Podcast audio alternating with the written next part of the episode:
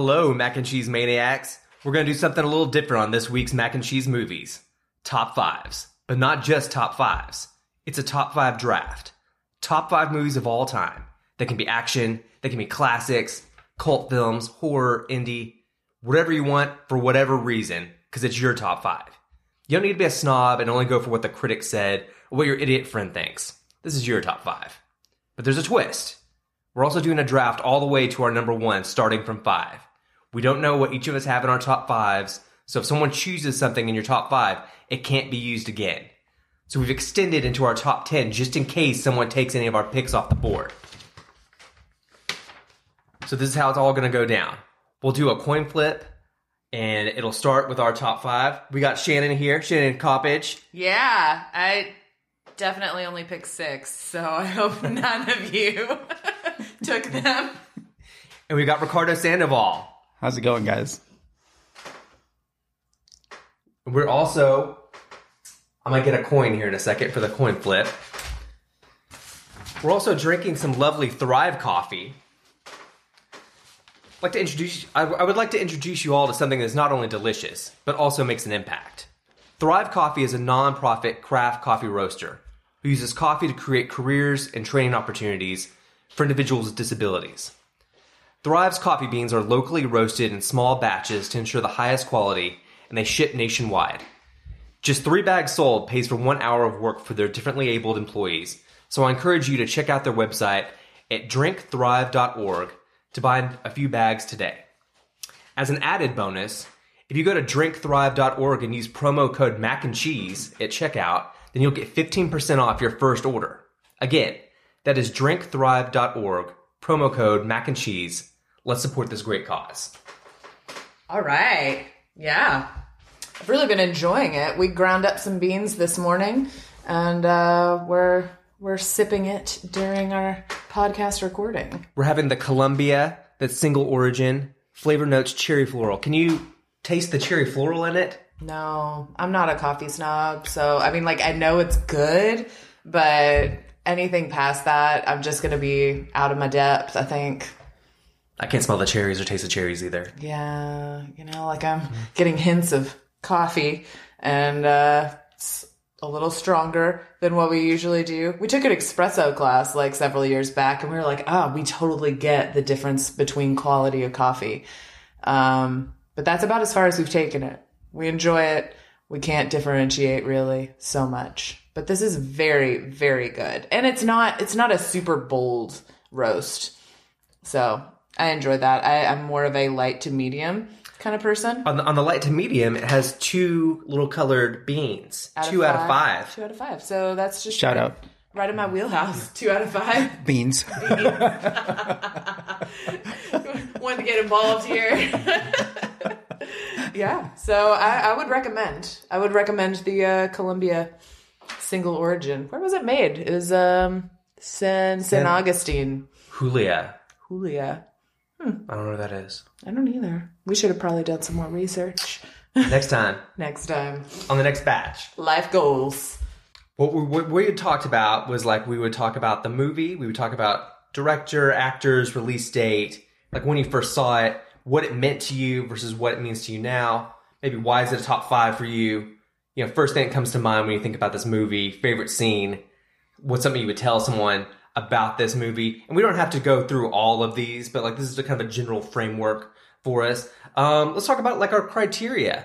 Um, what did you use for like for how how did you pick Ricardo? It's a really good question because at first I started thinking of my favorite actors, and then I uh, about ten minutes into that line of thinking, I had to leave that line of thinking because there's been some great acting performances.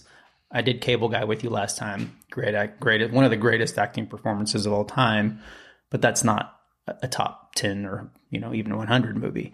So guys like Daniel Day Lewis, Marlon Brando, who give outstanding performances, are not necessarily in outstanding movies.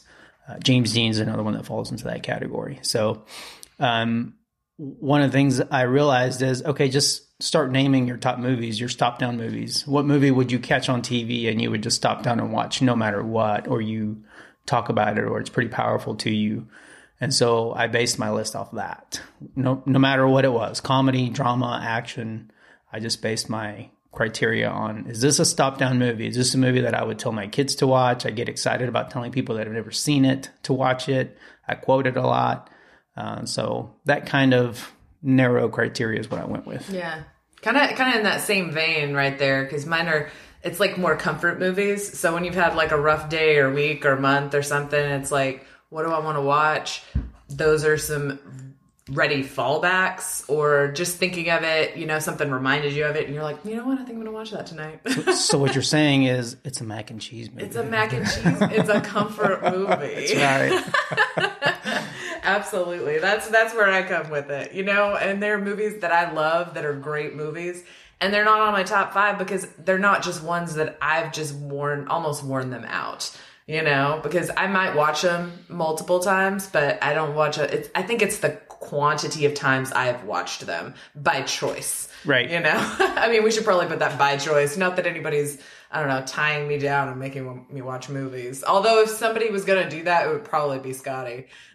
what about what kind of criteria did you use, Scotty? This is what I use because I was, you know, I'm kind of like y'all, like kind of. It, maybe it just because something won Best Picture doesn't mean that it's like the best movie that year or something I really want to see all the time. So this is how I've I've devised like a little like a little rubric here. I got some M and M's, and this is how it's all gonna go down. Uh, This this sounds like a very Scotty rubric. I got some M and M's. yes. was I blown away in the theater on fir- or on first viewing? Okay. One M and M. That's gonna be one M and M. Did I see it multiple times in the theater? That's another M and M. Yeah, because that's an investment. Um, did I have it on tape or DVD? M and M. Did I have a poster of it? Ooh. M and M. Scotty's getting real deep with this. This is deep. Yeah. Have I had a birthday party theme for it? Wow. M and M. And then, is it a durable good? Is it still great all these years later, or does it change over time? Does Like, it does it hold up? Yeah, does it hold up? Yes. Um, so that's that's how I and even and maybe my number one won't have the most M and M's, but I was like I wanted to think of some kind of clever way to talk about these movies instead of just I love it. Uh, Right. It's one of my favorites. It makes me feel good. Right. I get it. That's that's very good. Uh, It's like the uh, scientific method. Yeah. Right. Yeah, with M and M's. With M&Ms. very scientific here. Yes. Okay. All right, Scotty, take we it gonna- away. are we Are we gonna- gonna- we gotta we gotta flip. Okay. So I have some quarters. Um, so what what are we going for? Is it heads or tails? Like, because I feel like we should choose um, because there are three of us and we're gonna have to flip multiple times. I don't want this to take like a thousand years. How So should this go? let's Shannon and I flip, and then um, we'll say heads. Since, We'll say heads. So whoever gets heads, Then that will go against Scott. Scotty, and then you have to lose twice. And then you, if you lose twice, you're the third person to go. You ready? Okay. Heads. Oh no, we gotta go again. this is why I got multiple. I tell you what, call it in the air. You call it. Heads. Oh, It's, tails. So now it's Scotty and I. Scotty, call it in the air. Call, Oh, it, are you- call it in the air. Yeah, I'll flip. Tails. I got heads. It's just this one heads. So Now y'all that means begin. I've won twice, Uh huh. and now you two go to see who goes second Okay. Okay. I feel like I'm gonna flip this quarter in my your coffee. I saw that. I'm gonna try to get into the M and M glass. Here we go. Okay. Tails. I got tails. I got tails too. All right, so Shannon goes. I go first. Scotty goes second. Shannon goes third.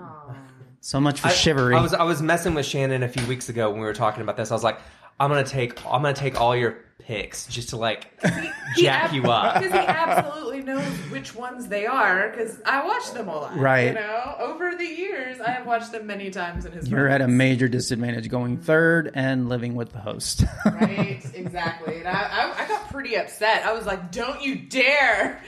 okay, so Ricardo. I get to go first. Do, we go in descending order, right? I would tell you my five. Yeah, you tell me your five. Okay. Yeah, because that, that that makes it kind of suspenseful Very good for the show. My number five movie of all time is 12 Angry Men. And if you haven't seen 12 Angry Men, give me one second here. It was released in 1957. This is the original movie version, not not the television version that got remade in the 90s. It was released in 1957. It had Henry Fonda in it and L and Lee J. Cobb. That's Lee middle initial J, last name Cobb.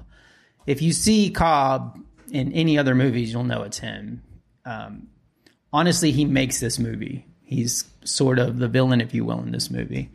But part of why this is my favorite movie is because it has it's a black and white movie. It has the suspense. It keeps you guessing. It keeps you wondering. It's well written, and the characters, the character development in this movie is absolutely amazing. How you follow each character from start to finish, and it, it's when I first saw it. I think I was a, a teenager. I think we watched it in class, and and I was just I was probably the only one that was enthralled with it, and just immediately went and and, and got the book from the library and then I just wanted to keep watching it again and again and again. To this day, it's probably definitely obviously my top one of my top five movies. So, Twelve Angry Men. Have you guys seen it? I think so, but it has been a long time. Okay. I've seen it. I've seen it. I've also seen the play done. Mm-hmm. I've seen the movie. I feel a little uncultured because I have zero black and white movies on my list. and now I'm feeling real bad about myself. Thanks, Ricardo. I think um, it would be a good movie to do a uh, mac and cheese segment with. Yeah. I, re- I really think it's, and I, I wanted to stay away from, you know, On the Waterfront, Streetcar Named Desire. I wanted to stay away from classic movies that, you know, like, you know, black and white, just, just to try to sound like a movie guy or something or like a historian. But, uh, and I did for the most part, but this movie, it, it stayed with me. And it's, I think it's one of the all time greatest movies as far as character development in a movie that I've ever seen. It's It's incredible. awesome. It's incredible. That's awesome. You set a you set a high bar. Yeah. All right, Scotty, you're up. I've got some cards here, some note cards, and I'm like, let's see here. You've got some note cards. Yeah. It isn't a, a po- Scotty podcast without like the rustle of paper. My number five is Beverly Hills Cop. so we've got 12 Angry Men, Beverly Hills Cop. Yeah, I don't think we're going to have a whole lot of steals on this one.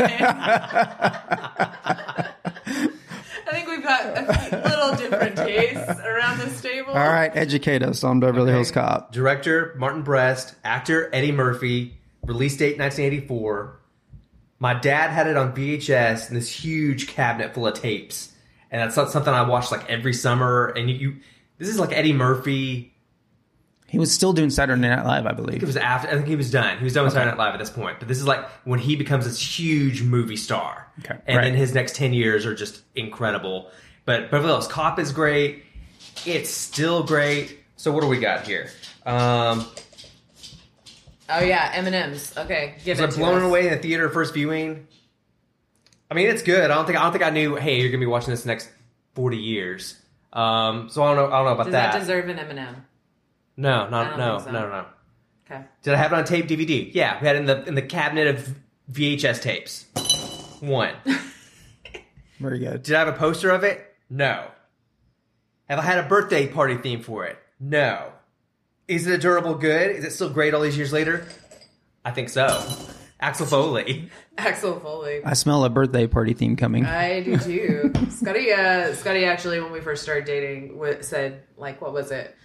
He said that I was Axel Foley. He was like, "You're like Axel Foley," and there's only been kind of one situation where any of this came into play, um, and I actually like, he was like, "You're like Axel Foley right now," um, and it was talking my way onto a bus. Um, where were we at? We were like in Portland. Yeah, we were in Portland and I had the app, the buzz like app on my phone and it wasn't scanning and I was just like, no, but I've got it. And they just let me on um, after like a very long amount of like talking back and forth. They were just like, whatever, just get on the bus. I don't feel like that was a- Axel Foley esque. Shannon's whole life is like Axel Foley. Like I'm thinking about the scene in like Beverly Hills Cop 2 when he's like, I'm Axel Foley, Beverly Hills building inspector, and he gets like the, them to stop doing construction. And he's like living in that house while he's there for a week. Like And I feel like the you know, I completely have failed in this estimation because it was like, I'm Axel Foley, my bus pass doesn't work. So what's the um, what's the one scene in this movie that you that's your favorite that kind of stuck sticks with you today? Like if if you tell somebody that's never seen the movie, what do you tell them? I like all the stuff with Axel Foley and like Rosewood and Taggart. Um, I think those guys are keys to the movie. That Netflix is going to do a Beverly Hills Cop 4. I hope those guys are in the movie. I don't. Yeah. We, we saw what it's like when they're not in it in like Beverly Hills Cop 3. Um, Judge Reinhold's in it a little bit, but he's not like in there. So it was like you needed those guys.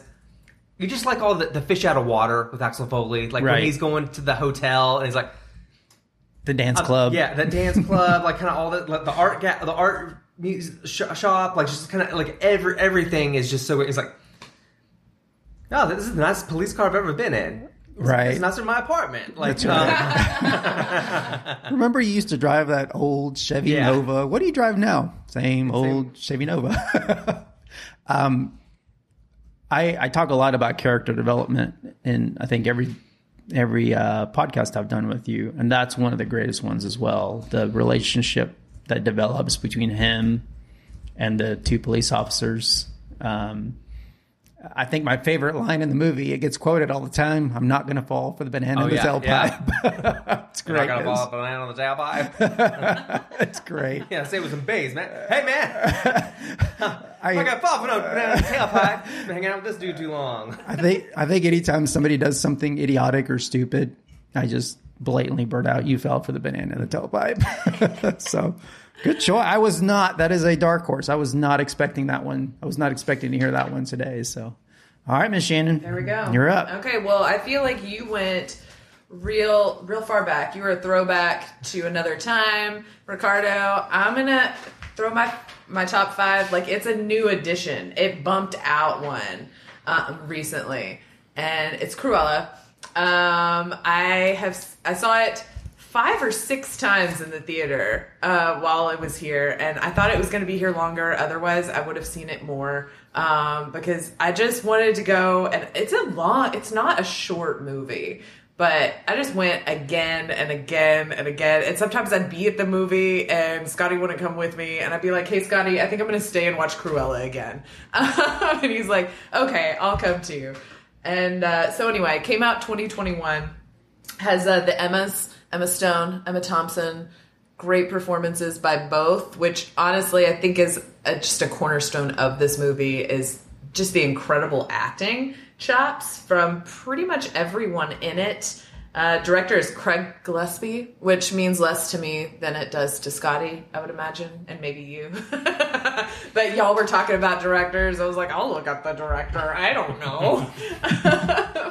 but it's just wonderful. And I think uh, probably one of my favorite things, one of the things that kind of drew me back to it over and over again, is just kind of the war between two selves that you see with Emma Stone and in Cruella in the role of Cruella. I mean, we all grew up with like 101 Dalmatians. I really loved uh, kind of seeing this origin story of sorts. Um, but I mean, like you're not thinking really so much about 101 Dalmatians. I mean, there's some Dalmatians in the movie. You're not thinking about that during the majority of this movie. It stands on its own. But you've got Cruella and you've got her alter, or you've got Estella. That's her actual given name, and you've got her alter ego, Cruella. That her mom kind of says, "Your name's Estella, not Cruella," because she's like, "That's cruel." and then she kind of takes that on later whenever she's doing something kind of mean or heartless or you know and you see where that comes from with her relationship with her mother when she discovers who her true mother is um, where that cruelty and that kind of just blatant brilliance don't care about anyone else kind of thing comes from but it at that young age it kind of diverges into two very different selves she's either estella trying to be good trying to be kind or cruella where she just wildly swings between the two. And uh, I think that's just one of the most fascinating parts of this film for me. You mentioned how that the movie's a little bit longer, but I watched it too in the theater, and it didn't feel long because it was so good. And I'll give you a really good barometer for it. I have a 13 year old and a 15 year old. Do you have M and M's for this barometer? Oh. does this does this count? Well, an since it's M&M? Emma Stone, we're gonna go five green M and M's. I'm Gonna break the bank. But my 13 and 15 year old boys went with me to this movie, and they loved it. So that, and I think we chose it because we needed to get out of the house. There's nothing to do. Nothing else was out, and we. I said I've been hearing good buzz about this movie, guys. And sure enough, uh, we all three walked out of there, and we were we were entertained. That's for sure. The music's good. It's funny, and when you look at it, you're like, is this Disney's like Taxi Driver? Is this Disney's like Fight Club? Like you just like Disney's Devil Wears Prada? Like all of this stuff is you're just kind of like, wow, they're really doing a whole lot with this movie and things that you wouldn't think that they would get away with in a Disney film. But like, if you're listening to this and you're shaking your head, uh, download or listen to the movie soundtrack. And because I bought, I think I ended up buying the soundtrack after this. The music in here is amazing. It is. I danced after the movie. Yeah, and like the- that's a good barometer for me. Did I dance? Was I so pumped about this movie? And was the song that happens as the credits are rolling? Was it good enough to dance to? And this one was. It's a, it's, gosh, it's a really good soundtrack. Um, for me to have bought it right after I saw it, I think I went to the gym to the soundtrack for like two or three weeks after. It's that good. And just So- and her character, I mean, when she's like a little girl and she's about to go to school for the first time, and her, you know, like kind of fake mom, her non-bio mom or whatever, is is nervous about her going in. She's different. She's not only inwardly different, she's outwardly different with the like dual colored hair, and she's like, take the hat, and she goes, I don't need the hat. You know, she like takes that weirdness about her and she like displays it proudly, like through the whole thing. And uh I just really love it. Good choice. All right. Another one I uh well, needless to say, all of my picks are still on my board. So I wanna I wanna look at Scotty, I wanna see about um about M and M's. Give it to me. Give it to me. Give me your piece of paper, you Neanderthal. okay, blown away in the theater, first viewing. Yes. Seen it multiple times in the theater. Yes. Did I have it on tape or DVD? It's not out on We have it on Thursday. Disney Plus. We have it on Disney Plus. I say that gets an M&M. Yes. Do I have a poster of it? No, because I don't want a bunch of stuff. So zero on that. Have I had a birthday party theme for it? Maybe this year. I like it. Is it a durable good? Is it still great af- all these years later? All these years later, it's held It- up. it's held up. I think it's held up. all since May, oh man, it's oh, not a scratch on it. It's great. so what was that? Like four, five? I don't know. Was Four out of five M and M's, only I because you don't want to be a hoarder. Very good. I'm good. not a hoarder.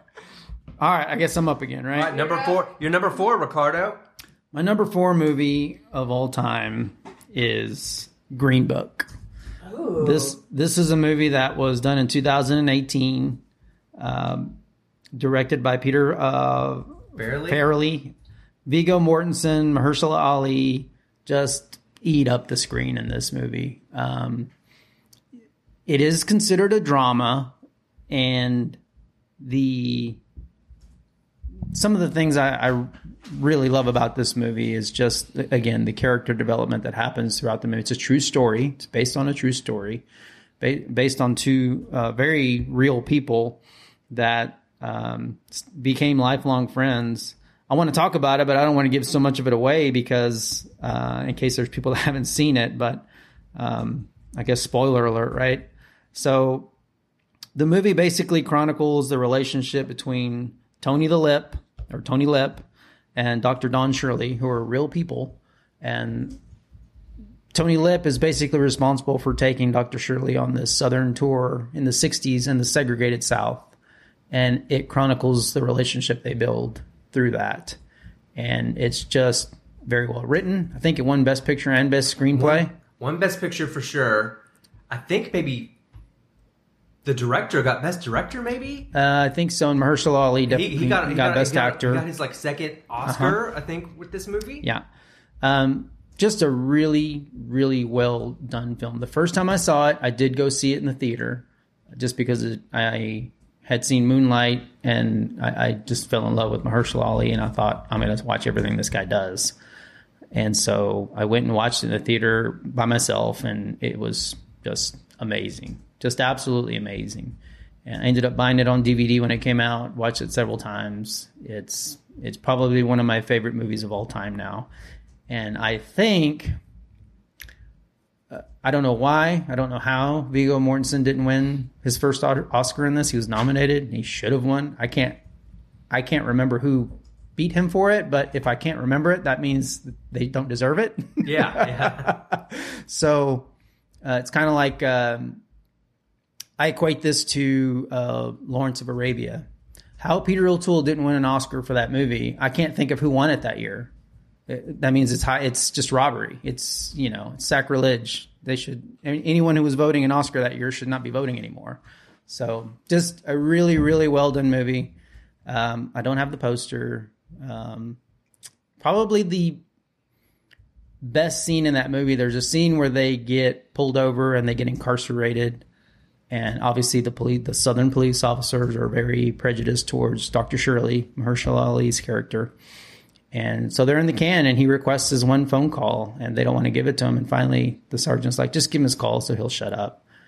And they give him his call, and he calls Robert Kennedy, Who's the attorney general? who's the attorney general at the time in real life.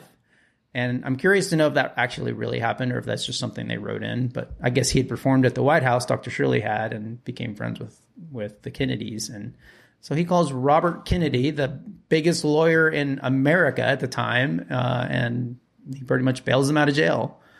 And that scene is just, it makes you laugh, it makes you cry, it makes you, you know, all the emotions. So Green Book is my number four. we we saw it in the theater. We did. We, loved it. We did. So I, does that does that was it an M&M? You saw it in the theater, right? I did. One M&M. What's the next one? He didn't have it on tape or DVD. Okay. No. I do have it on DVD Next now. one. Do you have a poster? Of Oh, it? you have no, it on DVD I do. now. Oh, dude. Yes. Yes. No poster. birthday party theme. I feel like this birthday party theme question, really- as well as the poster, is just very specific to Scott. It is. no, I am not going to have a birthday party movie uh, movie thing to it. We're gonna have a small birthday party get together, just to the three of us, and we're that's. We'll all dress as a character. Yeah. But I'll be Chip Douglas if we ever do that. What's the next one? Is it a durable good? Yes. Yes. It's just true story, so it holds up. So that's three M and M's. All right. Yeah. Okay. We're- All right, we're back to laugh out. Scotty. My number four, I did some movement with mine in the last 24 hours. Oh, much like a real draft. Yes. It's the draft is a living morphing thing. Uh-huh. It you have to adjust. What's your number four, Scotty? Got to go through all those pieces of paper. I got like a he lot has of like multiple lists. Do you have multiple lists? Does. Got him in categories. Empire Strikes Back. it's a, you know what? Star Wars meant so much to me growing up, and it still does. And this is the best Star Wars movie out of all of them. And it's the movie, it's the kind of the gold standard for what every franchise tries to do. They're like, oh, this is going to be the Empire Strikes Back movie or whatever. And everyone's kind of striving for that. And so I, I got I got that at number four. Okay. When did you first see it? Came out what, 79 or 80? 80. So I mean, I think probably like on VHS, like in 81 or whatever. My parents bought it on VHS when VHS was like a hundred dollars. Um, Yeah. So what you're saying is that either your parents loved you like way too much, or they had way too much money to burn buying you this one hundred dollar VHS. or or they were movie junkies and the apple doesn't fall fall too far from Yeah. the tree. I think it's Or maybe love. I think it's, I think it's love because I'm telling you, like my parents didn't buy any VHS when it was like hundred dollars. Love wins. Love wins. of all the so of all the Star Wars, well, I guess I shouldn't ask this question because you might have a different Star Wars movie. This is the only Star Wars movie in my top five. So, um, of all the Star Wars, you think this is the best one? Yeah. Even the prequels that came Oh out yeah. I, in the this, nineties. this- yeah. All the films, all the everything that's come out. This is it. This is the one. This is your Godfather Part Two. This is my Godfather too. Yes. Some people say they made The Godfather Part Two as a way to say this is the best movie ever. You say they made The Empire Strikes Back.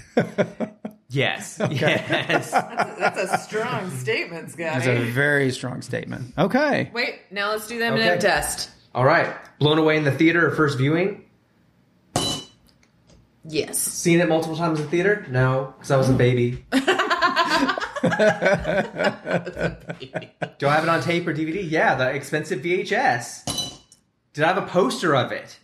No. Oh, that's you sounded kind of surprised and disappointed as Right. you said that. Have I had a birthday party theme for it? No. I thought your parents loved you. You didn't have a poster? What the hell, Scotty? I had, a, I had a Return of the Jedi poster. Okay. I had some other Star what the Wars hell, posters. Walter and Mary Helen?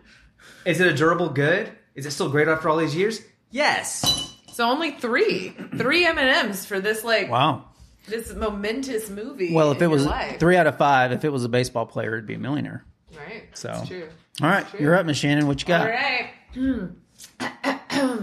so my number four is uh, Finding Forrester. I absolutely adore this movie. Um, I did see it in the theater. Most of the time, I cannot say that uh, because I didn't start watching nearly as many movies in the theater until I started dating Scotty. However, uh, this came out in 2000. Um, so, I mean, it wasn't here that I watched it in the theater, but I remember, and it was kind of almost just a walk in. It was like, I want to go see a movie, and this was on, and I walked out of that movie and I was like, oh my gosh, that was incredible and unexpected. Um, but anyway, so 2000, uh, director Gus Van Sant, like I said, that really means nothing to me. Goodwill Hunting. Goodwill Hunting. Oh, another excellent film. All right, good deal. Uh, and uh, it has Sean Connery and Rob Brown. There's kind of a fun story as Rob because this was Rob Brown's first film. Um, he was not an actor. He was going to college, and they were having just kind of like auditions. And he was thinking, "Oh, well, maybe I'll get on as an extra or something, make some extra cash." Um, and he gets like the lead role opposite Sean Connery. So just like out of nowhere, this wasn't even an ambition of his, and now he's an actor. Uh, and um, basically, it's Rob Brown is incredibly talented uh, in this very low income neighborhood. Very talented, very smart, very intelligent, but he keeps that under wraps because that doesn't get him any accolades, right? Um, and Sean Connery, he's he's kind of a shut in. He's kind of agoraphobic. He doesn't go outside and uh, he's just been there for 30, 40 years, you know, like it was before this neighborhood, like maybe went downhill or something. Like he was living, his family lived there, you know, so like he just happens to be in that area. Um, Rob Brown and his friends, like they all kind of pump each other up and, oh, we got to do something, you know, like you, you go into this this guy's apartment and take something because he's kind of like an urban myth because he's never left. They call him the ghost. Um, and so he kind of gets in there one night and like Sean Connery wakes up, freaks him out. He leaves his stuff behind. In his in his backpack is like these notebooks where he writes. That's where like his true self is, are in these notebooks. And uh, he goes back to get those notebooks. Um, he's just gotten into this very prestigious prep school based on test scores and everything.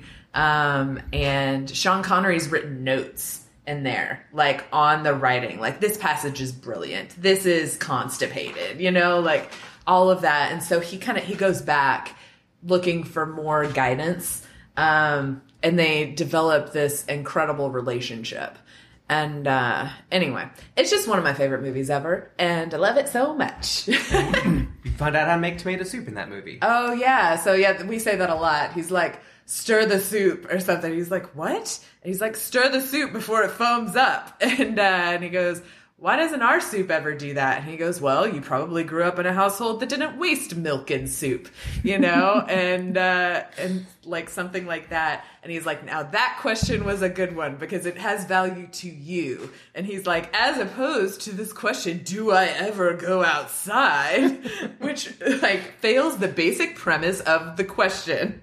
anyway, it's so fun and I love it. I'm ashamed to say I've never seen it. Oh, well, now you're going to have to. Wow. Scotty's jaw just dropped. You're going to go home and watch it right now. All right. It's on the list. All right. I'm up. You're up. My number three movie of all time is The Princess Bride. Oh, as you wish. Uh oh, are they scratching stuff off their list? Did I take one off the board? No, oh I, man. I, I kind of like that we're all really divergent on our tastes. That we haven't, or not on our tastes, but top five. So this movie was um, made in uh, 1987. So I was 10 years old when this movie was made. Rob Reiner, one of the greatest directors in Hollywood, royalty, right? Uh, Cary Elwes or El, whatever, Mandy yeah. Mandy Patinkin and Robin Wright Penn um, are in this movie. Andre the Giant makes an appearance on here, and I first saw this movie. I think I may have been in I don't know, third or fourth grade, and you know they wheel the big TV in there with the VCR that's strapped down to the little dolly. Which I'm pretty And- sure they still have in Yeah, schools. and I just wasn't into it. I just remember not not caring and just looking up at the screen every now and again, and just I didn't get it. I was just like, okay, whatever.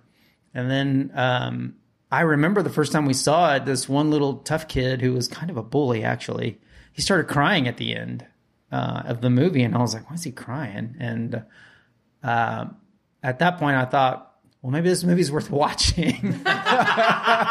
so the next time the next time they you know wheel the big tv in i i watched it and it's just this could have easily been my number one um obviously it doesn't have like the oscar winning acting role in it but all of the characters are just amazing in it the the uh the Mandy Patinkin character of uh, is just gives one of the best performances. And, and Mandy Patinkin, if you don't know, uh, is a male, and he's a theater actor. And this movie is right up his alley. Uh, by this time, he's well regarded as a an elite Broadway actor, still is. But this movie kind of put him on the main street like map. Like, okay, households know who Mandy Patinkin is now, not just people up east. So He's my favorite character in the movie. he is amazing. The uh, his struggle throughout the movie and searching for the man that killed his father is just amazing. Uh, it does make me cry when he finally does do what he has to do. Uh, it's a pretty powerful movie in that sense, but um, everything else about it is funny. It makes you laugh. It makes you cry. It makes you think. It just great character development, great, well written, well directed. Fred Savage is in it. so the way the movie is, the cinematography of the movie, the way it's shot, it's it's it's a grandpa reading a book to his sick grandson. Um, it's just great. One of the greatest movies of all time, I think. It's a classic. It holds up. Definitely holds up. I can't think every now and then I'll play this little game, and I know it's silly. I've got better things to do, but I'll play a game. And I think I bring it up every time I do a mac and cheese with you, Scotty. Is who would ca- who would you cast in these roles if this movie were remade today or made today? And for the I can't I can't do it with this movie. I just can't. I can't. It would be Sacrilege? yes, That's what I was thinking yes. that, yeah. To to even think of recasting this movie in any way, shape, or form, it, I just can't do it. It's just perfectly casted and well done from start to finish. So You got Billy Crystal coming off the bench for five minutes. yes, greatness. I, I think this is probably Rob Reiner calling in a lot of favors. I think Robin Wright Penn is, you know, she's young and and she probably wanted and needed the role. Uh, same thing with Cary. He was probably just a you know a British actor that needed something. But I think the rest of the people, I, I don't think you get Mandy Patinkin off the bench if it's not if it's not Reiner calling him and saying, "Hey, this this will be great." Andre the Giant, he's got better things to do. You know, And Humperdinck, that actor, Ugh. was like, what is he Fright Night? Yeah. he's in, he's in. So he was like in a bunch of stuff at that time. Just a really good movie. Like Um, William Gold Goldman, um, I think wrote this movie, and he said that when he saw Robin Wright to meet her, he was like, "She's the most beautiful woman I've ever seen." Like when she he opened the door, the sun was behind her, and just, I can absolutely see that because I mean she's one of the most beautiful women now. yes, she The movie's held up, and so has Robin Wright. Oh, Robin Wright. Yeah. So do you have this on DVD? I have it on DVD. Um, What else is on that list? Let's see. I don't have the poster just No because I don't do movie posters. Right. I feel Um, like we should have been consulted to add things to this Right. list, right? Instead of just like a I very did- Scotty centric list. a few years ago, it you know how every once in a while they'll replay classics in Yeah, the theater. we- so I, I did see it in the theater. Yeah, we saw we saw it in the We theater. did. Yeah. We dressed up for it. We did. Ugh. Like like the uh Sh- we had like Shannon had like like she's the Dread Pirate Ro- Dread Robert Pirate or whatever. Dread, Uh, Dread Pirate Roberts, yeah. yeah, we like dressing up. We we actually went to go see Stripes on Thursday. We didn't dress up, but you know, it it's enjoyable. We've also dressed up for like um Ghostbusters. Ghostbusters. Like I had a this orange colander. We put it on Scotty's head. You know, I had like this little jumpsuit that I wear to paint, and I was like, cool. Just like, I like it. I like it. All right, Scotty, you're up. oh Okay. man, Are we at number three now? We're at number We're at number three. three. What's your number three? This is the movie that got moved from four to three. Okay. Pulp Fiction, directed by Quentin Tarantino, John Travolta, Samuel L. Jackson, Bruce Willis, Uma Thurman. Release date 1994. This is the smells like Teen Spirit of indie film. Um, and it was so it felt so dangerous at the time. It was so subversive and so unlike anything I'd ever seen at that point. Um, and I like you know I like the coffee shop and the witty dialogue and the Bonnie situation and all the stuff like John Travolta and Samuel L. Jackson. But then as I get older, I like the Bruce Willis Marcella stuff more than I did like on first viewing and everything. And it's just incredible. So what do we got here? how old were you when you saw this movie? By the way, you were like, this is one of the best movies I'd High seen s- at that time in my life. high school. I was I was 14. Okay. I was 14 at the doll at the old dollar movie on Parker Square. Yeah. Because that yeah it, it it came to like I think Century City, but it was only here for a week, and then it came back when it came back for the dollar movie. Before you do your M&M grade in scientific method, I think, um, and I'm not a movie historian, but I think this movie changed the way Hollywood thought about movies and how movies are made because this was very indie type film uh, with mega stars in it, and that really didn't happen. Normally, indie films were indie films with no names, and this was a very indie type movie that was made this way, and it became a just a blockbuster. And I think people considered Tarantino smart, but after this, he was a genius. And actually, I remember watching this movie. There's a Mexican movie or a movie made in Mexico that's called Water for Dogs. Mm-hmm. And it's shot the same way. It's shot with three or four different storylines that all converge somehow towards the end. And it- they all play a vital role in how they come together. And that's where that. I, re- I remember watching Pulp Fiction and thinking, I've seen this before. I know where I've. So I after I, it dawned on me where I'd seen it, I thought, or where that kind of plot had come, I thought, I wonder if Tarantino has seen that movie, and that's where he got some of the. I'm not saying he stole it. I mean, it's everybody steals everything, right? Nothing's original.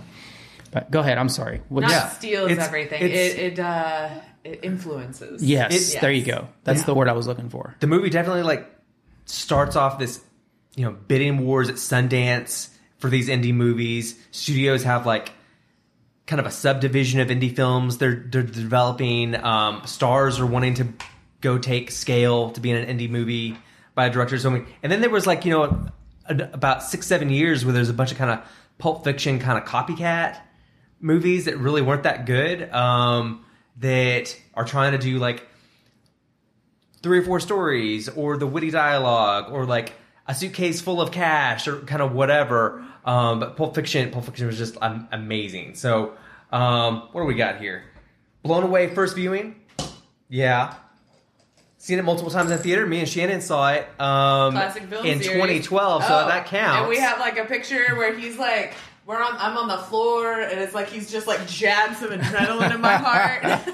we also got went into the aisle and did the twist contest like during the scene. Um, This, this will tell you about Scotty's insanely high expectations for everything in his life because he was pretty sure that people were just going to be watching and they were going to. they're going to be like looking over, and then they'll start clapping at the end. yeah, that's That all not- going that on in didn't his mind. Of course, that So- does not happen. So multiple times in theater.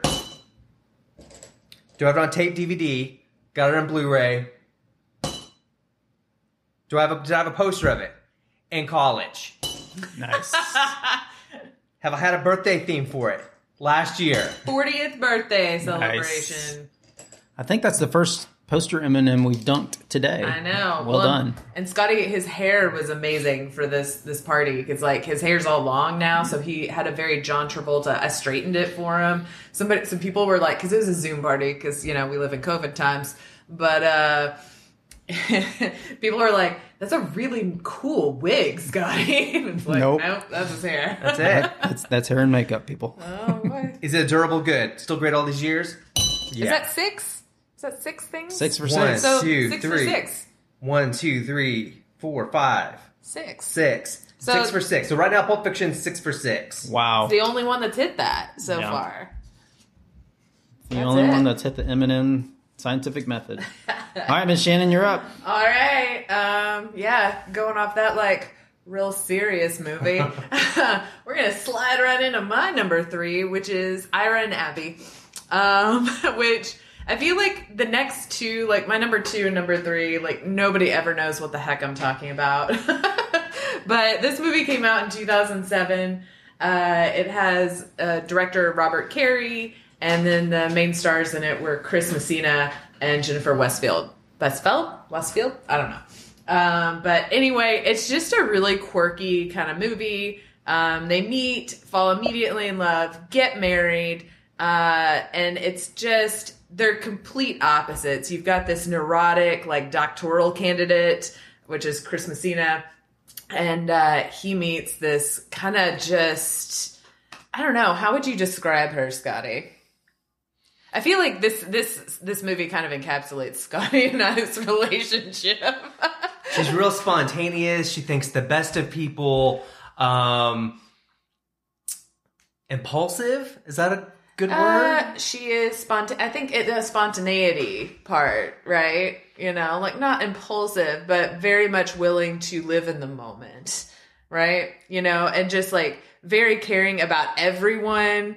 Um, there's a line in the movie where because like so both of his parents are therapists, you know, and both of her parents, you can see exactly where they came from, you know uh, her parents are kind of happy-go-lucky, you know, very art artistic type, very supportive, and his parents are like both like, "Do you need to go to therapy again?" He's been in therapy since he was like five years old or something. So they start having some problems, like this idyllic relationship that they start out with, and after they get married, it kind of starts to break down a little bit because you know things, reality kind of sets in and his automatic reaction is like let's get into therapy right? So they are and there's all these therapists in it. At one point in the movie there's like every single therapist we have seen in the entire movie like in this little round table. Um, but they all ha- are coming from very differing views you know? Like this therapist co- uses this thing this and it's just freaking hilarious. Um, but there's a line in there where he's they're talking to a therapist and he said, "I'm married to a woman who's married to everyone because every she like gives everything of herself in that moment. Whoever's in it, whatever." And uh I don't know, it's just so fun. They actually end up getting divorced twice. Um they get remarried then they get divorced and at the end and it's like a happy divorce it's like they're still together they're in love but they've decided that the entire institution of marriage is like you know like it's not conducive to them being like they they say vows while they're signing their divorce papers she's like i promise never to marry you again or what you know like but it's very sweet and kind of endearing and it makes me very happy. That's my number three. Never seen it. gotta gotta I have- add to that list. I have two movies, both that you have picked, that I have never seen. yeah the rando So, rando shannon It sounds good. Yeah, so I guess I wasn't really in danger of anybody taking like my top five. my No. draft was like completely. You were worried safe. about nothing. yeah. Because I can probably guarantee that you've never seen my number two, also. So we'll get to that. Okay. Who, me or him? You've seen it because you are married to me. Okay, so number two, Ricardo. Oh man, this gets tougher and tougher. As like you, I shuffle the cards around and I'm like, well, maybe this is number two. Well, maybe this is number three. But um, my number two movie of all time is The Sandlot. Sandlot. oh, yes. It is an absolute stop down movie. Um, I think everybody has seen it, quoted it, and if you haven't, I don't know where you've been under a rock. Um, released in 1993, uh, David Mickey Evans was the writer director. Uh, none of the actors are really in it are really mainstream actors today. They're all they were all child actors, but you know there's that thing in Hollywood: don't work with children, don't work with animals. But all the kids in this movie are great. Um, Mike Vitar, who plays uh, the Benji, the Benny? Benny, the main character, um, kind of disappeared from Hollywood. He didn't want anything to do with acting at all after after it was done. He became a firefighter. Even to this day, af if they have reunions, and he just no no thanks. He just doesn't want any part of it. And so, but obviously, um, if I have to talk about the movie, it's I mean, again, you've been under a rock, but it's the friendship that forms between these kids in the 1950s Yeah. and they play baseball in a sandlot and this new kid moves to town and it's about them kind of bringing them into their little circle and it doesn't really chronicle their relationship after that summer. Uh, it kind of mentions it and that's really about it but the the movie itself holds up. It's entertaining it's funny it's got there's there's not really any dramatic scenes in it um, it's got James Earl Jones in it, who is probably, I mean, he's Darth Vader, he's Mufasa, and he's, you know, he's the voice for these kids in this Sandlot movie. He's awesome. So just, I think it's just one of the all time classic great movies. Stop down movie. I can't, I, I can't think of anybody that would say, I just don't want to watch that movie. If it's on TV, you're, you're watching it and you're killing me, Smalls. Come on. You're killing me, Smalls. It's- Do you want some more? Some more what? Yeah, Bambi, that wimpy deer. it just, but it, we're gonna need a bigger boat. You're killing me, Smalls. Mm-hmm. I mean, it just some of the greatest movie lines of all time, right? Well, and I think I mean it's an all they're all boys in here, but you still relate to it as a female, like a girl growing up, because I think it's more about that's a really awkward time in your life where you're just trying to see where you fit in and you don't because you haven't figured all these things out and uh, just kind of that acceptance and that common bond you know because they're all super different you know like you and you see that like as to where they went in life you know like this person did this these they're building mini malls you know like this person's like they went to college and they did this or whatever you know and they Married all Wendy Peppercorn. Mandy, married Wendy Peppercorn, Peppercorn. had seven kids Right. or something. I was like, how is that even possible? How'd she have seven kids? But anyway, um, yeah, yeah, it's it's it's a great movie, and I think it just it it translates well. You know, It does. because there's like yeah, there's some boys stuff in there, but you can easily see where they're coming from, and you kind of have a similar experience on your side, you know, and that's like, and I think everybody can relate to that. My favorite scene in the movie is the Wendy Peppercorn scene when he fakes the drowning so she would resuscitate him and he sneaks a kiss his, his eyes open. Oh, that is Ah, and like- so classic. And and they close- and they all because they're all like are you okay and then his eyes open and then they kind of back up and they're like what's happening and the uh, the way sh- Wendy Peppercorn after they get kicked out of the pool kind of gives them the nod, like, okay, touche you're good. it's just awesome. you're So, never allowed here ever again I I think that's enough said about that movie. Just Yeah. great, Oh, great, great, fantastic fantastic it made us want to get all want to get like radio what is it radio flyers Yeah. Uh, what were were those what the shoes were called radio flyers I can't remember now. what were they called i don't i think they were called radio flyers Okay. I'm, I'm pretty sure you're wrong.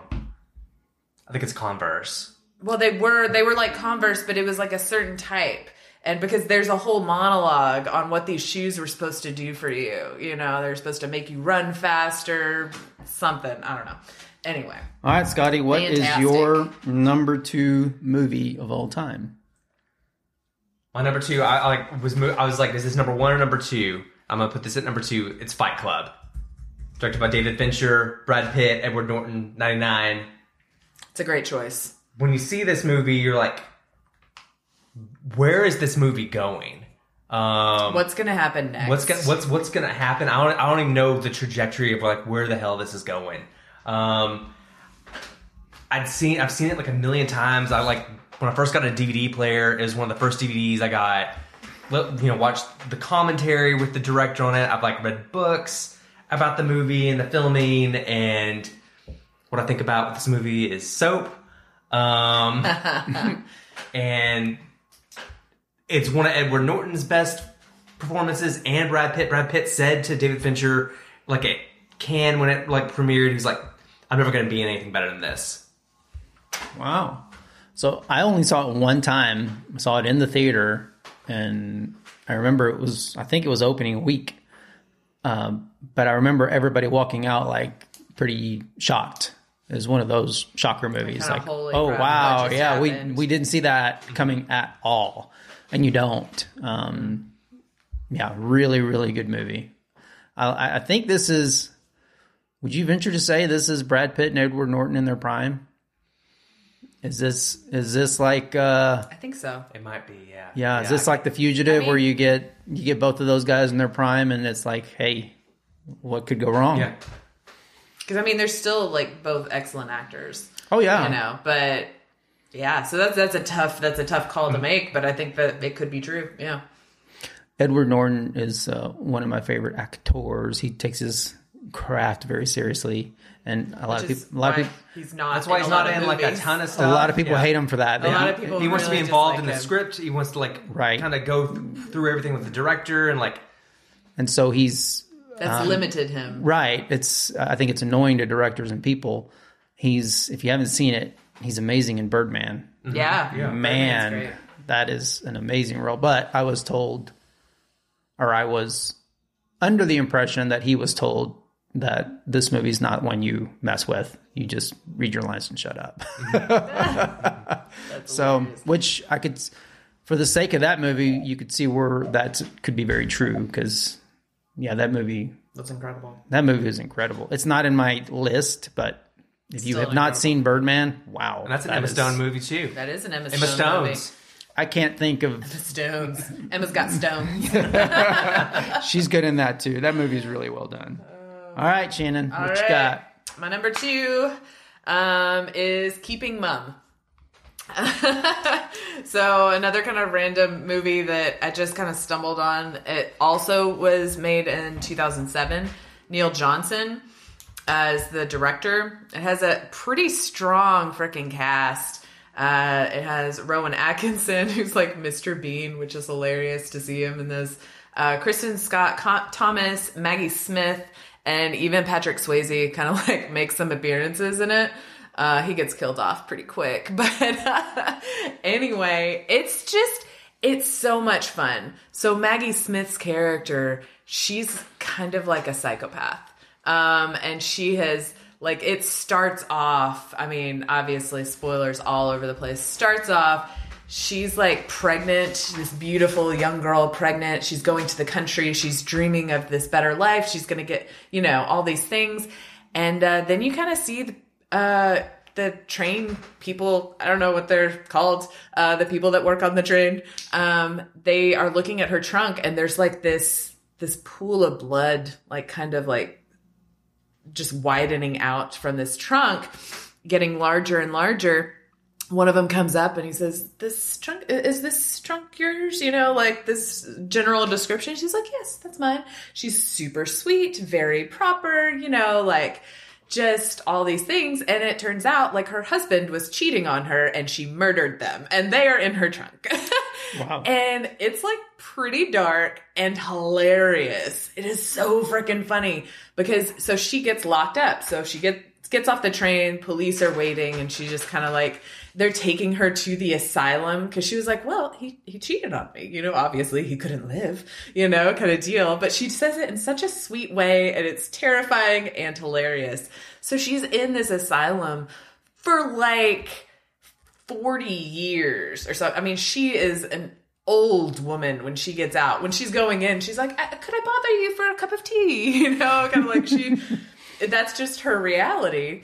She gets out and uh, finds her daughter, but her daughter doesn't know it's her. She has been hired as like her housekeeper, right? And her daughter is married to uh, Rowan Rowan Atkinson. Has like they have children.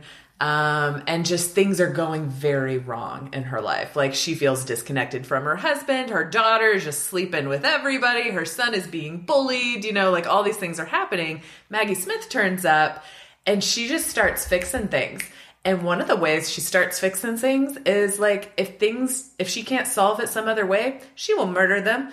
Um, and it's just so freaking funny. Did the bullies get killed? No, the bullies didn't get killed, but they did like I mean they could have died, I guess, cuz like she like cuts the brakes on their bike cuz they're like in elementary school or something and they're chasing him on on their bikes and she has cut the brakes on their bikes and as they walk home.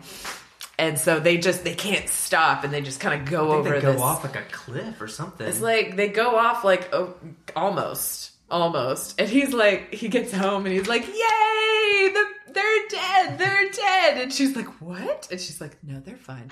Um, but like, there's a dog that barks all night and is keeping. Uh, Please don't tell me she kills a dog. she definitely does. She Oh does. You hear like.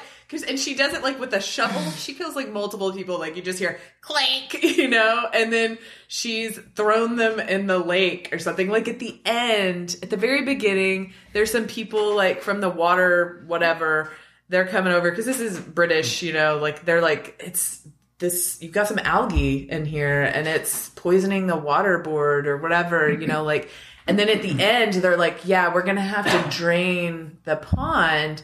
And like at this point, like at the end, both the mother, like the daughter of Maggie Smith and her daughter are both know what's happening. And uh and they're like, "Oh my god, they're going to drain the pond." They can't because there's all these bodies in it. And then like you hear her like writing a little letter to Maggie Smith who's no longer there because she was like, "No, you just can't be here anymore." But, you know, like we can still have a relationship. She's writing about all the wonderful things that are going on and you've got some camera shots of in the pond and you see like all of these bits of people that she killed that are in the pond and then at the end like you see the waterboard guys they're in there too maggie smith didn't kill them like they did they're like well you know it is so freaking funny. For so many murders being in this movie it is so funny. Cracks me up every time. I hope when they started rolling credits at the end, the first one said no dogs were harmed in the making of this. like the people we could care less about. No dogs were harmed yeah in the making of this. it's so fun. I now have three movies that I have never seen. All three Were they on my list? Oh, were on your list. Which one? So you was Finding Forrester one of them? Finding Forrester, Abby, Ira and Abby, and Mom. now Keeping Mum. All right. Hey, you know what? Like I'm for that. I'm, So that's yeah. That all of them sound great. I'm gonna watch them all. So they're so fun. all right, we're down to our number one. The moment of truth, number one. Do we need to do any kind of honorable mentions before we disclose? I think we maybe do honorable mentions after at the end? Good call. Good call. Because So we're, we're still in our draft, even though like Oh, yeah. none of us has come close. That's right. They're know. unrestricted free agents we signed afterwards. So my number one movie of all time is Amadeus. It is obviously the true story to the best of everyone anyone's knowledge of Mozart or Wolfgang Mozart Amadeus or Amadeus Wolfgang Mozart. Um, I first saw this movie. I was a teenager, and my brother rented it from the video library close to the house from VHS. And I remember watching it with him. And I, when it first started, I thought, "Oh, this is an uppity, you know, Period piece. period piece." But I was glued. And I remember thinking, because you know, you're in, you take music all through elementary school and intermediate school, and Mozart is depicted as this genius And so you think the absolute unattainable status that he must have had, and this movie just blows your hair back. It's like, no, not really. It shows you, it depicts him with as much accuracy as possible. Uh, who was, I mean, a boy genius who was basically just an imbecile and uh, a pervert and just a frat kid that had this amazing talent and just squandered it away and died a poor man, no heirs, nothing. And it's sad from that standpoint when you look at his life because uh, you can all of us can relate. We've we've all seen or had friends or known people or known people of people that had amazing talent and just kind of squandered it away. And to to be a child and to regard Mozart in that high caliber and then just see this film, you're like, wow. Um, this movie was kind of went a little backwards there, uh, but it was released I want to say 1984. 1984. Is that Milos Forman? Milos Forman. Um, F. Murray Abraham, which I think is a funny That's name. in, he's in he's in Finding Forrester. yeah. Is he? Okay. Yeah, he is. Tom Hulce, who you never hear from again, who plays Mozart, is amazing in this movie. And so is F. Murray Abraham. Gives probably one of the best cinema cinema performances of all time. Just he's amazing in this movie as and he makes this movie. The movie is about him. So he plays antonio uh, i'm gonna butcher his name salinari who's basically a musician in europe at the same time as mozart is but he's a more esteemed musician. He respects the craft. He appreciates the music. Every note is cared for and it chronicles how he's watching mozart squander away his talent and his relationship with his God and his religion as he's debating how God could be so cruel as to give this child this kind of talent and allow me to stand by and watch it happen, watch this train wreck happen. And it's just fascinating. Some of the best acting, some of the best cinematography. If I ever meet somebody that said, if anybody ever says to me, I'm thinking about being an actor, I will say, watch this movie. This is the movie you need to watch. I I've have never never, seen seen, this movie. Wow. I have never. So I, I like highlighted it because I was like, out of all of the movies that we've been talking about this whole time, like, yeah, I've seen them all, and I've probably seen them multiple times, but uh never seen this movie. You, That's what we're gonna be doing this afternoon. I'm telling you, watch it and then call me. Okay. Bec- and it's not that long. I, I want to say the whole thing is done under two hours. I can't. I think we need a movie watching party. We really do. We well, need like, yeah. I apologize. Two hours and forty minutes, which which goes goes to show you how good it is. That it, just flies by. It just flies by. You you don't feel like it's a two hour and forty minute movie. and we were just we were talking about that earlier with like Cruella. You know, it's a long movie. Um, it doesn't feel like it. yeah, I can't. Man, I can't think of any downtime in this movie at all. It is fascinating. Um, my favorite part of the movie is definitely it, there's not. It's not a one scene.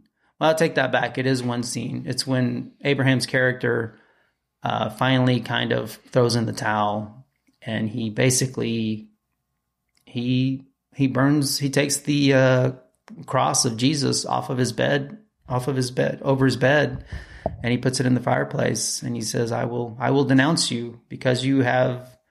You have placed this talent in front of me and made me watch it and made me watch him squander it away. You don't exist to me anymore. How could there be a God that is this cruel to allow me to watch something like this happen in front of my face and then deny me somebody who wants to honor him in, in music, that kind of talent? It's really powerful scene. And it's full of a lot of powerful scenes, but it's it's a really well done movie. Um, what will freak you out, what freaked me out about it, I forget the guy's name, the principal in Ferris Bueller's Day Off. Um, Jeffrey Jones. he's in this movie. Um, he actually plays uh, a pretty good character in this movie. You forget that it's him right away. It's a very young version of him, but it freaks you out because you see him, and that's the only time in the movie where you're like, "Wait a minute, he's not supposed to be there." But you you forget it pretty quickly because it, it just It was before Ferris Bueller's Day Off. He's and he's good in the movie. He actually plays a very he plays an idiot and he does it well. So, uh, but that's my number one movie of all time. I'm excited. I feel like yeah, we're gonna have to we're gonna have to have some movie viewing parties for some of with just us. Obviously, the party word is like An Amadeus theme party is that's probably bucket list for me. Hey, gotta people wear, wear like, the powdered wigs. The Powdered wigs. Yes. Yeah. There's a scene. Wear a corset? Yeah. There's a scene in the movie where Amadeus is going to meet the king and he's getting fitted for wigs and he loves them all. And he's like, I just wish I had three heads. it's, it's too funny. So, all right, Scotty, Okay. moment of truth. I'm gonna I'm gonna finish up with the M and M's for Pulp, uh, for uh, Fight Club. Oh, we need to do M and M's for. Oh, no, it's okay. This is Scotty's M&M Okay. deal. I'm going to eat mine. Fight Club, blown away in the theater, first viewing. Yes, Oh, you're going back on seen the it other. seen it multiple times in the theater. I saw it once in '99, and then on like re-release on Cinemark. Do I have it on tape DVD? Yes. Do I have a poster of it in college? Have I had a birthday party theme for it? No. Is it durable good? Yes. I had, Five. a, I had a poster of Fight Club as well. Yeah. That's why we're married. That's why we're married.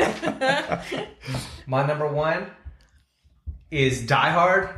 Director John McTiernan, Bruce Willis, and Alan Rickman. Released date 1988. Gotta love Alan Rickman.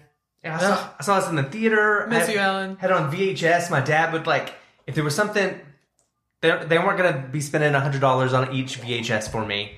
So what they would do is like hook up two VCRs to the TV and you can record once you um, push play. So we would like dub the tape like from that. Um, so that's how I had like the Die Hard on VHS. So they they they got over that buying one hundred dollar VHSs real quick. Yeah, yeah, we, we found a workaround. And you know, I love it. I love it to this day. I always watch it like around Christmas time. But if if it's ever on, like I want to watch some of it. All the character stuff is great.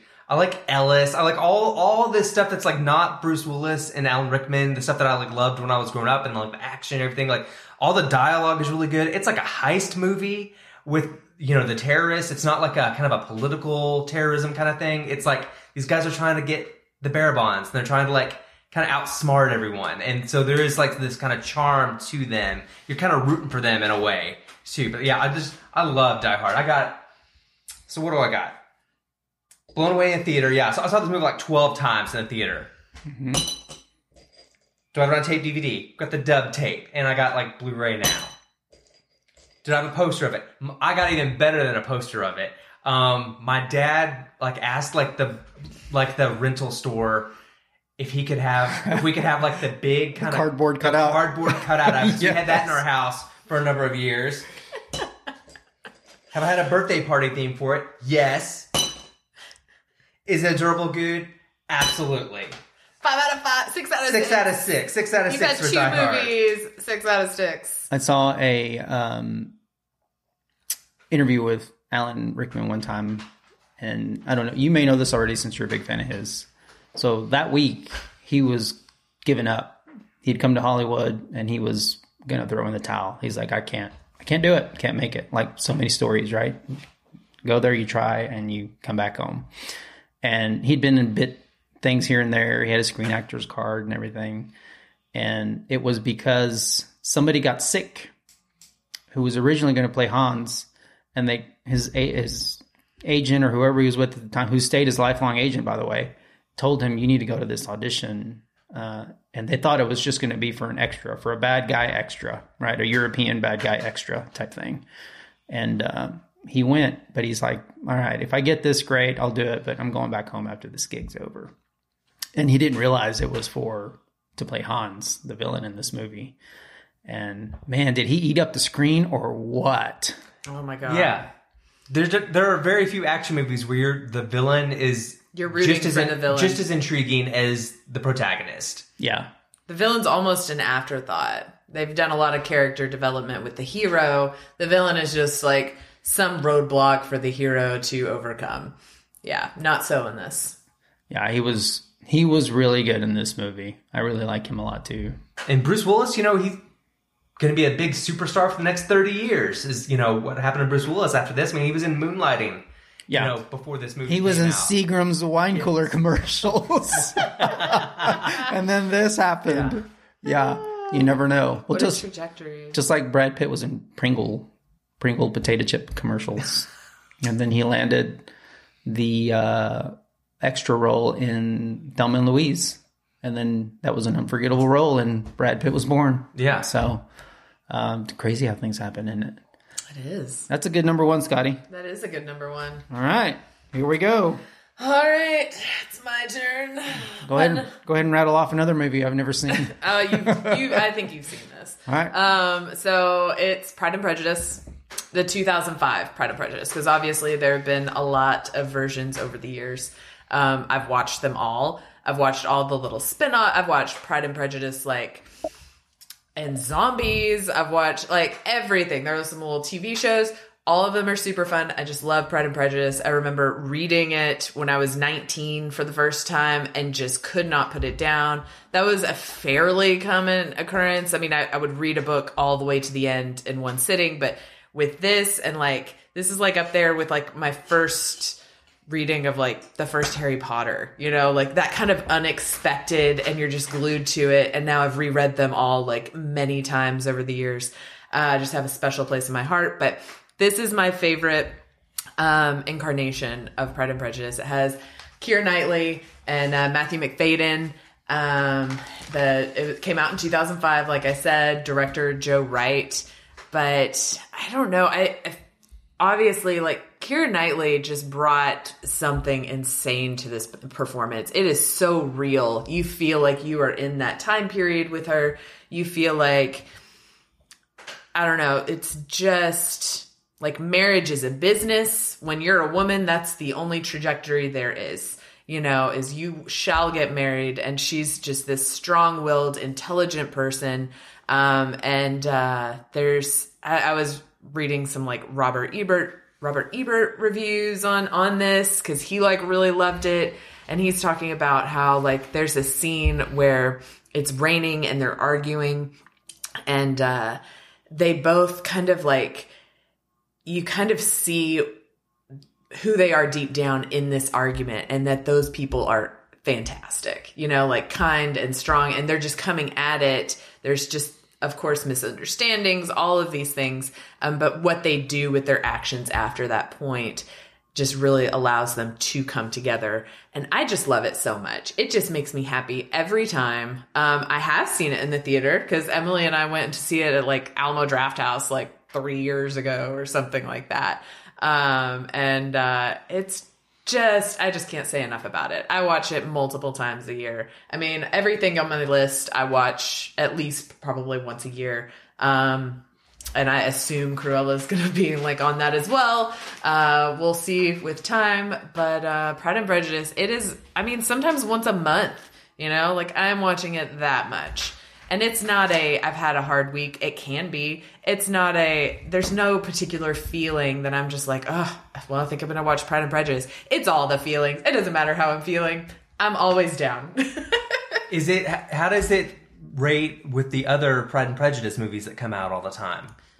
I Um, mean, like, what makes this one rise above? Yeah, because there's like miniseries and other movies. There's all and- those things. I think it's just kind of the genuine nature. She gets into it. Uh, she gets into it a lot more. It feels a lot more real and less like proper, you know, because I feel like the other other incarnations of it.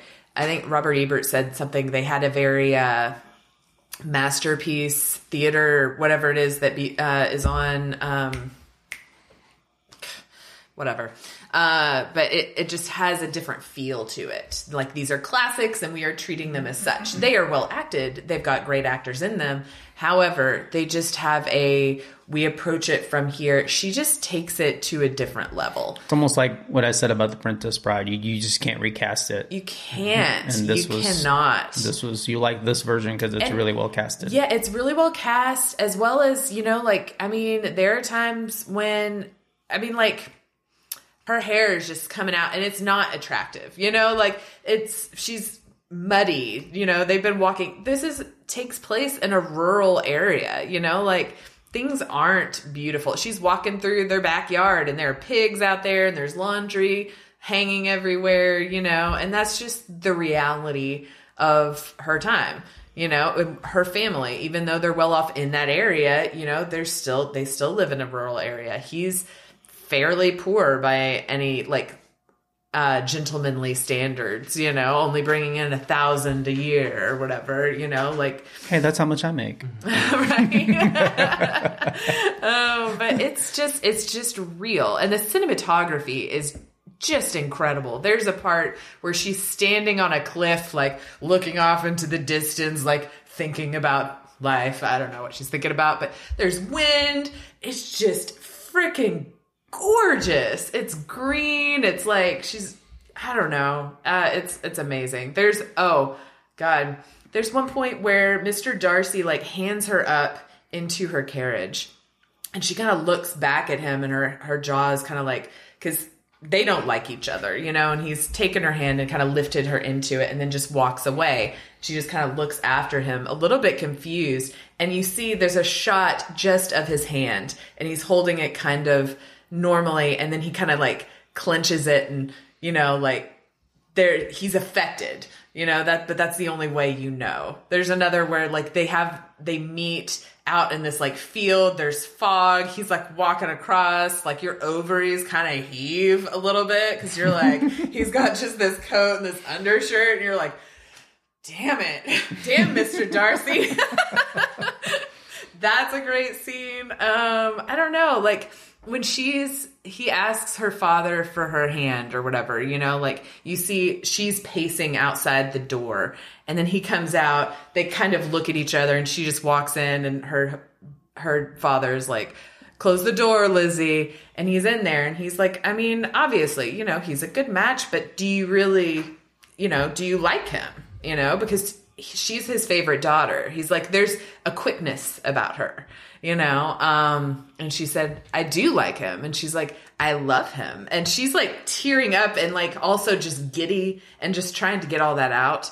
And he like kind of tears up and starts laughing. And he's like you really do. You know he never thought that would happen for her. Because she's she's intelligent in a time when intelligence is actually a negative for a woman Right. you know? Um, and that's always been something that he's appreciated and lauded but doesn't in real life you know I've seen the movie. I've not seen this version of it, so Oh, I must. it's my favorite. Must watch it. It's my favorite. Yeah. Uh, just like all the things. I have zero posters of it. You know, I've had no birthday parties.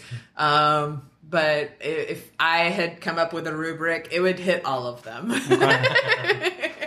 Just if you do have a theme birthday party with it, give me like six months so I can work on the abs a little bit. and, and truck in a bunch of you, sand. you never, you never see him shirtless. He has a shirt on. I get you it. know? Okay. We can have boiled potatoes. You have what excellent boiled potatoes. Right. I mean, even yeah, their cousin Mr. Collins. What a great character. You know, he's awful but hilarious and wonderful all at the same time. do you want me to read back the list in order? Because I wrote them all down for us. Yeah. Sure, Okay. I did too. So, uh, from 15 up, we have 12 Angry Men, Beverly Hills Cop, Cruella, Green Book, The Empire Strikes Back, Finding Forrester, The Princess Bride, Pulp Fiction, Ira and Abby, The Sandlot, Fight Club, Keeping Mum, Amadeus, Die Hard, and Pride and Prejudice. That's a pretty good list. it's a pretty good list, and none of us, not a single one, No repeats. no repeats. There wasn't a scramble for Well- oh, which one am I gonna? Oh, I'll give you the other five that were on my board because we, me. we all wrote down ten, Yeah. and then I'll, Well, I'll- technically, I only wrote down like six or seven. okay, and then I have some honorable mentions, and I won't I won't hit on all these long. I'll just name them. Yeah. and any one of these could have been anywhere in the top five, or even not number one, but anywhere in the top five. Spotlight was very good. Very great movie. The Godfather Part 2, mm-hmm. The Shawshank Redemption, The Fugitive, and Dumb and Dumber. Those are my other those round off Fugitive the top is good great. list, ten. good Yeah. list. Fugitive is Shawshank- great. I'm surprised Shawshank wasn't on your list. Well, I know I do love Shawshank. Here's here's it's funny you said that. Here's my honorable mention ones, and I can't talk about Shawshank long because I will start crying. right. I can't. I think the longest I've tried several times, but I think about 35 minutes is the farthest I've gotten in that movie. Can't do it. It's tough Without crying, you mean? without turning it off. I uh. can't do it. Really? Shawshank? Yeah, can't. Let's stop talking seriously. Cannot do that movie. Oh my god. Tough. So- I, I do a lot of fast forwarding sometimes Yeah. in the tough parts. That's that's in my honorable mention. Uh, other honorable mentions are The King's Speech, The Wrestler, Goodwill Hunting, Sleepers, To Kill a Mockingbird, Pale Rider, The Usual Suspects, and There Will Be Blood. That what an excellent list. That's incredible. Usual Suspects is great. Yeah. What do you got in your top other five and maybe some honorable mentions, Scott? Uh oh, here we go. Uh, maybe I should go first because I have Yeah, go ahead. I've got The Goonies. Yes. Oh, great movie. I've got Point Break '91. I've got Does he call him Utah on that? I can't Yeah, remember. Johnny- Johnny Utah. Johnny Utah. Johnny Utah. The Burbs with Tom Hanks. Yes, okay. Ferris Bueller. Uh huh. The Big Lebowski. That's a good one. That is so up your alley. I can't.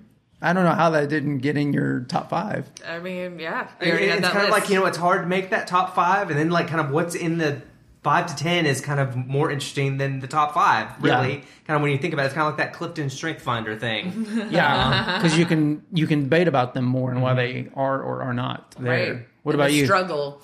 Um, so I did not come up with ten. I came up with like seven or eight. But Shawshank was on that list. Yeah. So it was um, The Holiday. Uh, yeah. I do enjoy that movie. I watch it a lot. Um, although the last time I watched it, it may have been because I drank a little too much, but I was like railing against the Jack Black character, who's really like my favorite. my favorite. Their relationship is my favorite one of the two because like the other relationship, it's like oh two pretty people together or whatever.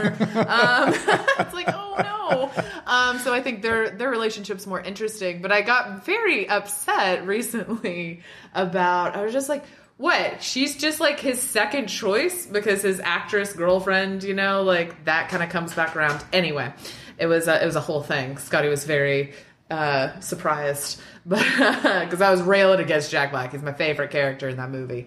But um anyway and then the the last one is probably crazy rich asians. Came out in 2018 so it hasn't been out a lot. I've watched it a lot There's one movie that I watched a lot that didn't make it should have made my honorable mention. It probably should have made my top ten. I can't tell you why it didn't, other than it's probably just kind of a farce of a movie, and that's uh, Tropic Thunder. Um, just good movie, um, but Yeah. it just I don't know. I left it off for a lot of Right. reasons, but it's a good watch. what's the movie where they he can like go back in time when he like Walter, Mi- it's No. not Walter Mitty. Who goes back in time? No, like uh, it's like a thing that's passed down from man to man. About Time? About time. I do. I, that should be like on my top ten list because I, I watch that a lot as well. Yeah, it has uh, Rachel McAdams. And Domhnall Gleeson, I think is his name. Sure, I would have never come up with that name. I don't even really remember what their names are in the movie, but I do love that movie and I watch it a lot. Yeah. One of my favorite like last five year movies is The Big Short. I love, we love The Big Oh, Short. we watch that a lot too. Haven't it's, seen it. It's a weird kind of comfort, discomfort movie. Oh, write it down. Write it down, Ricardo. Have you seen About Time? You should write that down too. Okay. I got a lot of homework to do. Uh, got a lot of movie watching. so much movie watching. A lot of popcorn will be had. I really think I love this.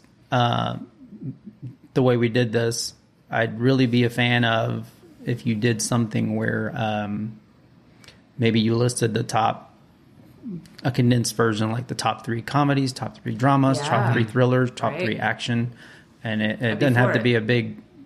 You know, we don't have to elaborate on all Yeah. of them, but to break them down into those categories, I think would be really, really That'd cool. be fun. yeah, or like yeah. Separate mo- episodes movies for since each. movies since 2000 or Oh, yeah.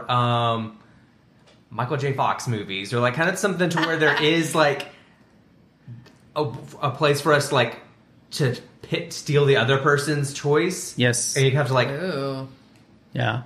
I don't know about that. uh, I think I think we'd have some words.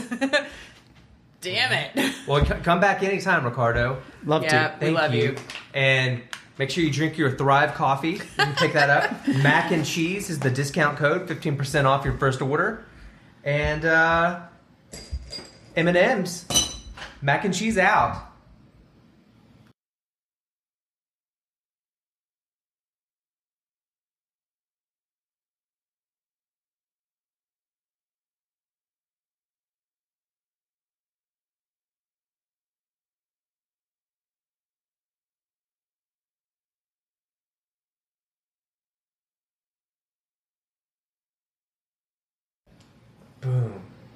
The magic of Go, Shannon. I, it's not written down, Scotty. Thanks for being on the show, Ricardo. I really enjoyed it. Um, it was a good time. We already did that. Ah. Listen to more episodes of Mac and Cheese movies. Yeah, you should definitely re-record this later. Because No dogs were harmed in the making of this mac and cheese. you should record this later because I think you just left out like everything with the the ending. Hot dog snoring. Mac and cheese out.